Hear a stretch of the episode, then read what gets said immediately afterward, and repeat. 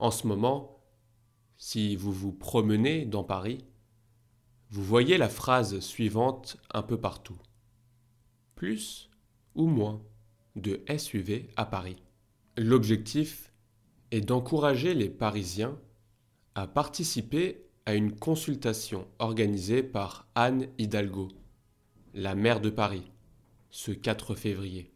La maire veut en effet faire voter un triplement des tarifs de stationnement pour les voitures hautes et lourdes, dites SUV.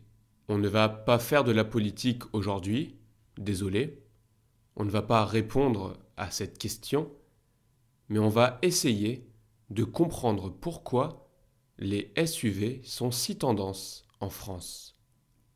Petit chiffre intéressant à connaître, la part des SUV dans les ventes de voitures neuves a atteint 46% pour les particuliers, contre 39% en 2019 et 19% en 2013.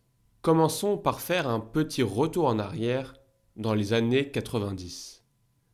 À cette époque, les Français découvrent la Renault Clio.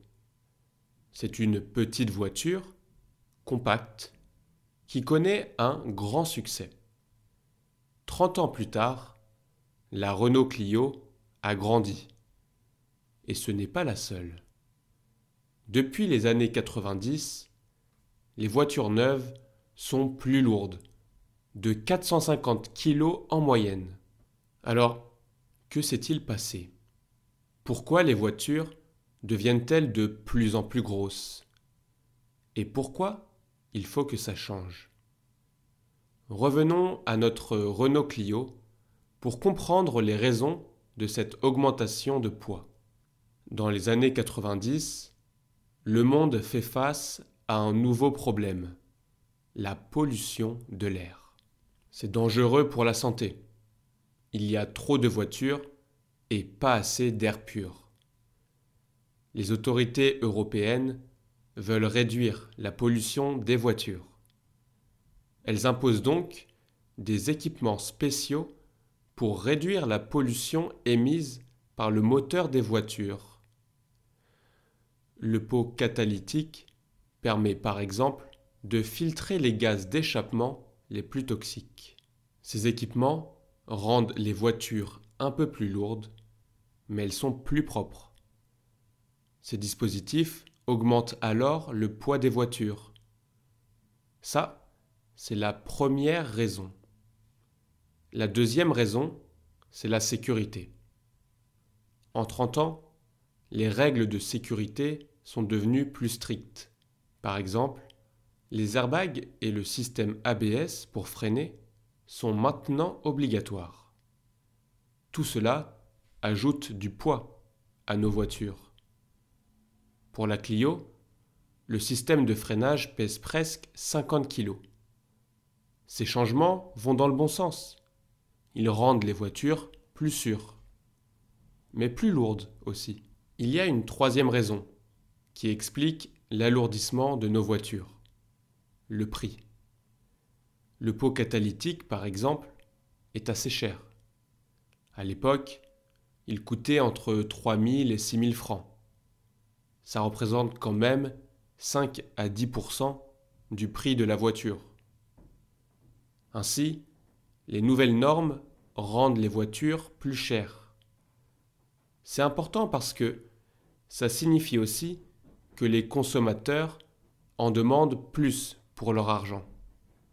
Pour vendre des voitures, il faut ajouter tous les gadgets que les consommateurs, qui achètent des véhicules très chers, souhaitent avoir ou sont habitués à avoir. Pour résumer, plus il y a de normes, plus le prix des voitures augmente. Les voitures deviennent plus chères et les fabricants ajoutent du confort et des équipements de luxe. Ça fait augmenter le poids et le prix des voitures. Pour les constructeurs généralistes, comme Renault et Peugeot, qui vendent plutôt des petites voitures, c'est un gros problème. Ils en vendent de moins en moins. alors que ceux qui vendent historiquement de grosses voitures en vendent plus. En même temps, il y a un autre problème qui inquiète de plus en plus. Les émissions de gaz à effet de serre des voitures ne cessent d'augmenter, ce qui est très mauvais pour le climat. Or, pour limiter le réchauffement climatique, il faudrait plutôt les réduire. La popularité des grosses voitures est donc pointée du doigt, car ce sont les voitures les plus lourdes qui sont aussi les plus polluantes. Alors, en 2009, l'Europe propose de limiter les émissions des voitures neuves. En théorie, c'est un bon moyen pour réduire les émissions de CO2 dans le secteur automobile. Sauf que, dans son calcul, le règlement intègre un paramètre un peu paradoxal. L'Union européenne prend en compte le poids de la voiture. Prenons un exemple. Imaginons que je suis un constructeur qui ne produit que des Clio. En 2009, mes voitures pèsent en moyenne 1,145 tonnes. En suivant le calcul de l'Union européenne, la nouvelle réglementation m'autorise à émettre jusqu'à 119 grammes de CO2 par kilomètre. Imaginons maintenant que je choisis de produire des gros Hummer de 2,9 tonnes. J'ai alors le droit toujours selon la règle du calcul de l'Union européenne, d'émettre 200 grammes de CO2 par kilomètre. Autrement dit, les constructeurs qui fabriquent les voitures les plus lourdes ont le droit d'émettre plus de CO2. Alors, vous allez me demander où est la logique derrière tout ça? Eh bien, c'est de ne pas pénaliser les constructeurs haut de gamme dont les voitures sont souvent les plus lourdes. Mais en faisant ça, la mesure pénalise la réduction du poids des voitures. En effet, plus mes voitures sont légères, plus c'est difficile d'atteindre mes objectifs en termes d'émissions de CO2. Et en plus, rendre un véhicule plus léger, c'est pas du tout facile. C'est pourquoi aucun constructeur ne réduit vraiment le poids et la puissance de ses voitures. Au contraire, construire des voitures plus grosses a deux avantages. On peut produire plus de CO2 et vendre les voitures plus chères. Vers 2010, les constructeurs qui perdent des clients utilisent cette règle pour essayer de survivre.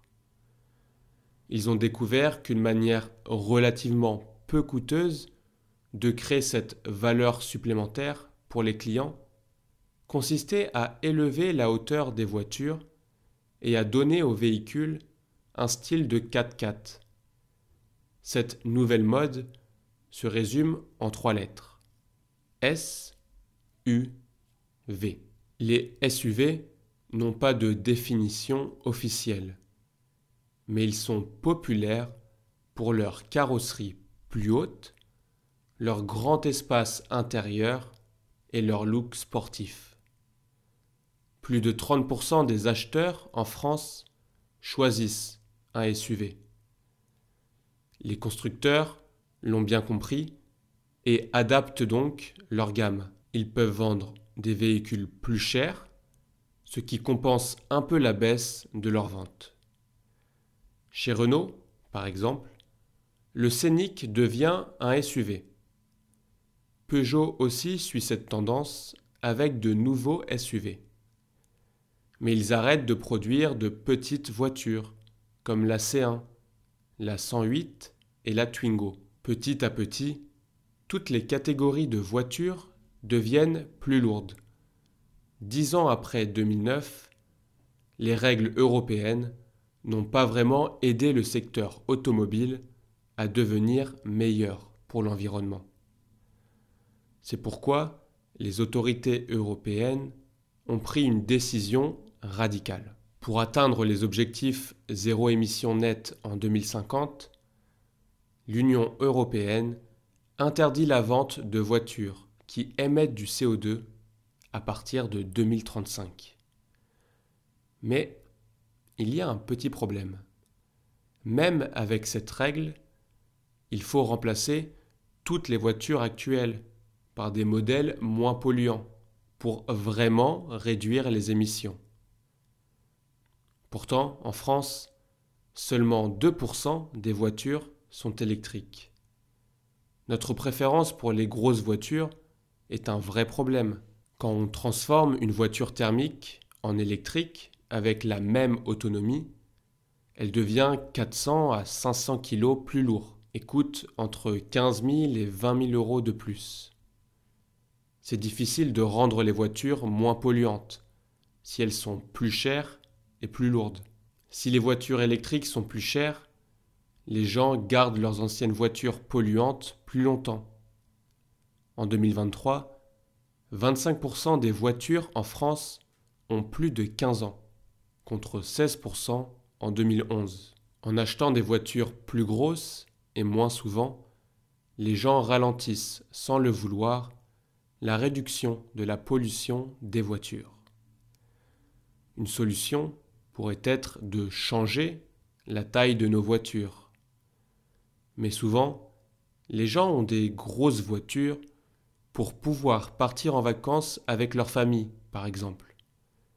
Mais ils utilisent la même voiture pour aller au travail, sans les enfants cette fois. En 1995, c'était déjà un problème, mais ça l'est encore plus aujourd'hui. Nos voitures sont trop grandes pour nos besoins quotidiens.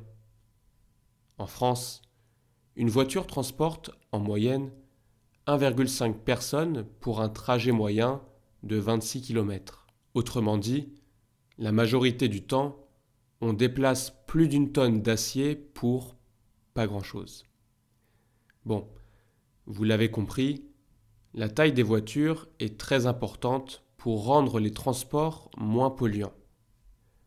Des voitures électriques, plus petites, plus propres et plus attractives, permettrait un renouvellement plus rapide du parc automobile. Mais pour cela, il faut que les constructeurs, les utilisateurs, vous, moi, nous, et les législateurs acceptent de changer leur comportement. Les grandes et grosses voitures, ça ne pose pas qu'un problème d'émission de CO2.